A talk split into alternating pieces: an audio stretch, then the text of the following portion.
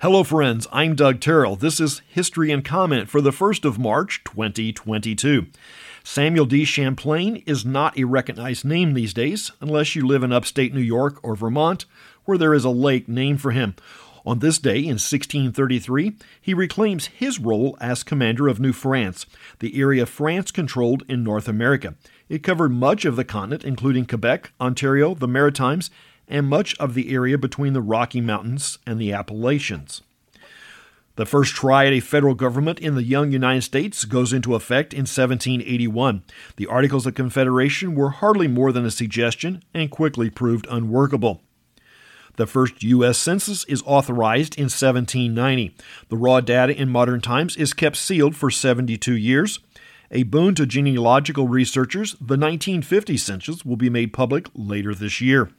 1836, Texas is deliberating independence from Mexico. Interesting, New France reached portions of northeast Texas. They will get their wish after a fight. Nine years later, President Tyler signs a bill to annex the Republic of Texas into the states. Nebraska becomes a state in 1867. Westward movement in the post Civil War era was the motivation and provided population. Railroads didn't hurt either. Yellowstone becomes the world's first national park in 1872. Ralph Hitz was born in Vienna, Austria in 1891. The Hitz name does not appear to be connected to the Ritz hotels, even though they have similar spellings. Hitz formed the National Hotel Management Corporation that revolutionized hotel operations and marketing in the early 20th century. Nikola Tesla demonstrates radio to the public in 1893. Some of us are still intrigued by the concept. Radioactive decay is reported in 1896. Foreign policy and wars are a chess game. The American public has never been keen on involvement in Europe's wars. Europe usually tries to drag us in. America has always been a power for good in the world. In 1917, the public is shocked when an encrypted telegraph between Germany and Mexico is decoded and made public. The contents detail how Germany offers Mexico several U.S. states back if they will join the German cause should America enter World War I. Unlike our neighbors to the north, things have never been warm and friendly to the south. Publisher and comic book editor William Gaines is born in 1922. Did you ever read Mad Magazine? He published that work for over 40 years. NFL commissioner from 1960 to 1989, Pete Rozelle was born in 1926.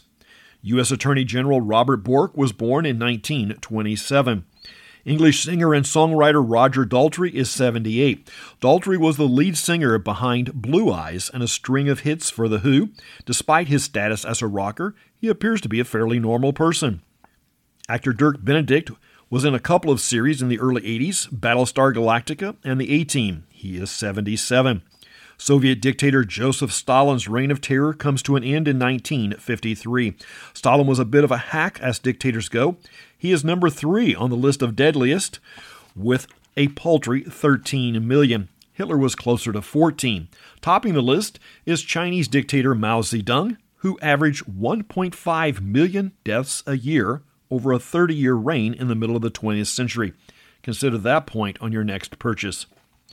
Daisy Duke is 68 today, as is Opie Taylor. Uganda becomes self governing in 1961. That has not worked well for them. Former NBA player and sportscaster Chris Webber is 49.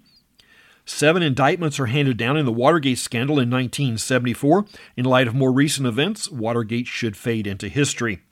Australian born IndyCar driver Will Power is 41. Yugoslavia is broke up along ethnic lines in 1992.